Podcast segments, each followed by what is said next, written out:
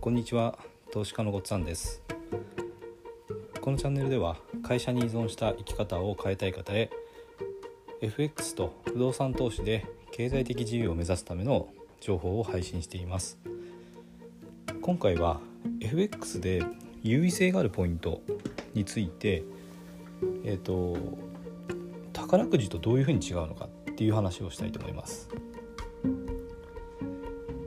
宝くじ皆さん買ったことありますでしょうか？と私も買ったことはあります。でこの宝くじまあ夢があるって言われますよね。夢を買ってるんだとかって。まあ確かに当たればすごいですよね。でえっとそうですね。あのまあ当たった人があのその後不幸になることがあるとか、まあ、いろんなこと言われてますけど今回話したいのは期待値ですね。期待値。宝くじ1枚買った時に、まあ、当たったり外れたりあるんですけどまあほとんど外れますけどもいくら還元されるのかっていうことですね。これってあのまあ国のために使ってるとかまあいろいろあると思いますけどあとはあの主催しているみずほ銀行ですかねの多分手数料とかになったりとかいろいろあると思うんですが、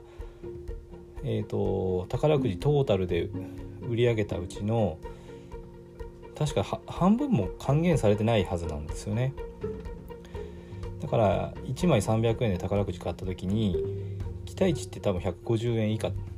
ぐらいだと思います。え、ー、とだからそうですねものすごいめちゃめちゃ金持ってる人が宝くじを全部買ってえーと、日本で発売されてる宝くじを全部買い占めたとします。で、えーと、じゃあ当たった分を全部換金したらどうなるかというとお金が減るんですよね。だから宝くじは買い続ける限りえっ、ー、とまあもしどこかで高額当選して買った分以上のお金が入ってくる。っていうことが起こる可能性はありますけどもそのじゃあお金を再投資して全額再投資してずっと買い続けてったらどうなるかっていうとえっ、ー、とお金が減っていって最後なくなりますね。これが宝くじです。じゃあ FX ってどうなのかっていうとあのお金を溶かしちゃう人ももちろんいるんですけども今回まあ私が、まあ、何回かお話ししてる中でえっ、ー、とそうですね勝ち負けをちゃんと決めて利確ポイントと損切りポイントを決めてでえっ、ー、とまあ優位性があるポイントでトレードしたらどうなるかっていう話をよくするんですけども優位性があるポイントっていうのは、まあ、お金が増える可能性の方が高いポイントなんですね。だから、えー、例えばなんですけどもある形が現れた時にそこでエントリーします。で利確ポイントを10ピプス上損切りポイントを10ピプス下に置くとします。でその形が現れた時に勝率が70%だとすると勝った時は10ピプス上がる。負けた時は10ピプス下がると。でその時の、えーと、資金率を2%としたならば、えー、勝てばお金が2%増えます。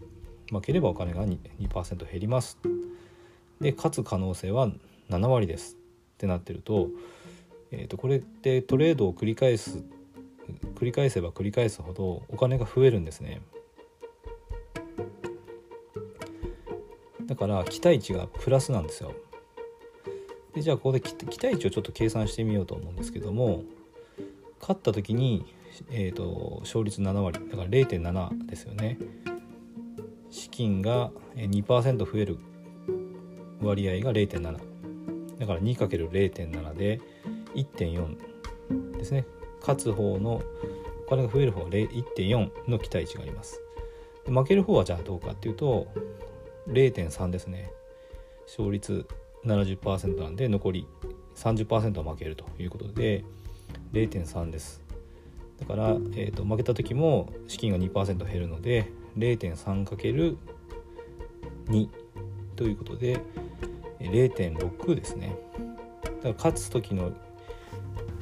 が1.4に対して負ける時は0.6だから1.4-0.6っていうふうにやれば計算できます。そうすると、1.4-0.6なので0.8ですね。このトレードを繰り返すっていうことはそのと形が現れた時のエントリーを繰り返せば1回あたり0.8%資金が増えていくっていうことを意味しています。だから100万円持ってる人がこのルールでトレードしたならば1回で、まあ、0.8%なので8000円ですね。この形が現れた時にトレードすれば8000円、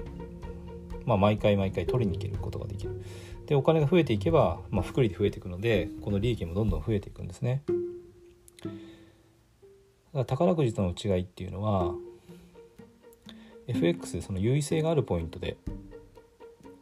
トレードする限りはどんどんどんどんお金が増えていくんですね。で宝くじは、えー、やればやるほどお金が減っていく。ただ当たった時にものすごい大きい額が当たる可能性があるっていうだけですね。FX の方が、まあ、あのちゃんとえー、スキルさえ身についていれば、まあ、ほぼ確実にお金が増えるんですよね。